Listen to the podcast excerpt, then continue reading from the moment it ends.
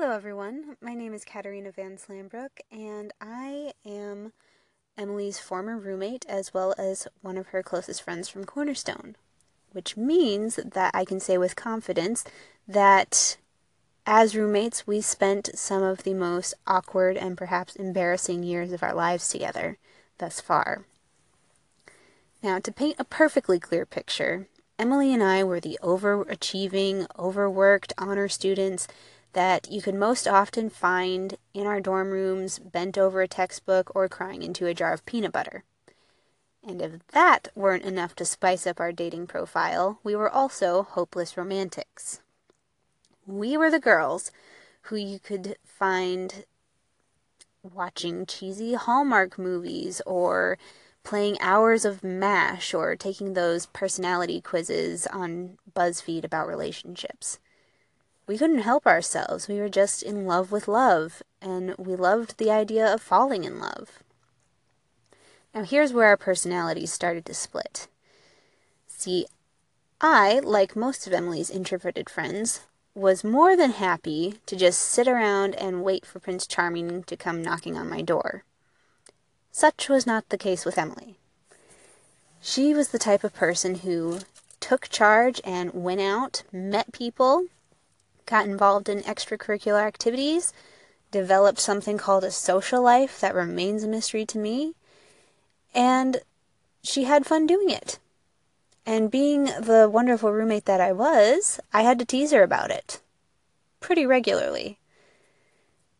Now, as I was sitting and thinking about some of these memories and what I was going to say tonight, I realized that everything that Emily was doing it wasn't all that funny. In fact, there was something wonderfully biblical about it. You see, as Christians, Emily and I have been taught that the relationship between man and wife, man and woman, is a physical representation of the relationship between Christ and his church. And if that's true, everything that Emily was doing was more of an example than anything or it should have been. She knew the desires of her heart, and she went after them. She pursued love the way we should all pursue our Heavenly Father. Now, that's not to say that Emily was desperate by any means, or that she spent all of her time with her head in the clouds. Just takes one look at her report card to tell you that. She was working just as hard, with school, with jobs, with every volunteering opportunity that she took, and most importantly, her faith.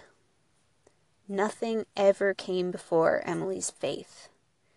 For every rom com we watched, there was five services attended at church. For every personality quiz, there was a prayer. And for every passing thought of Mr. Right, was a beautiful worship song to her Lord. And that is what makes Emily a treasure. And it's what makes Evan the richest man in the room tonight. And Evan, I hope you realize you're in this for life.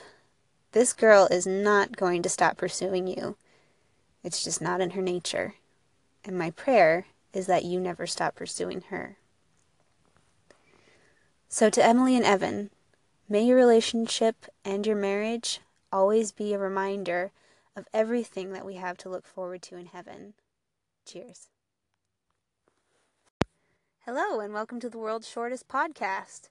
This is what happens when you need content to test the sap out for your boss and have nothing but your maid of honor speech that you're supposed to be giving in August. So, why not share it with a bunch of strangers on the internet? If you have any wedding speech stories that you'd like to share or just wedding stories in general, I'd love to hear them. So go ahead and give me a call in or leave a comment. And who knows, I might end up making this a thing and sharing it on the next edition. So without further ado, here is my maid of honor speech from my dear friend Emily.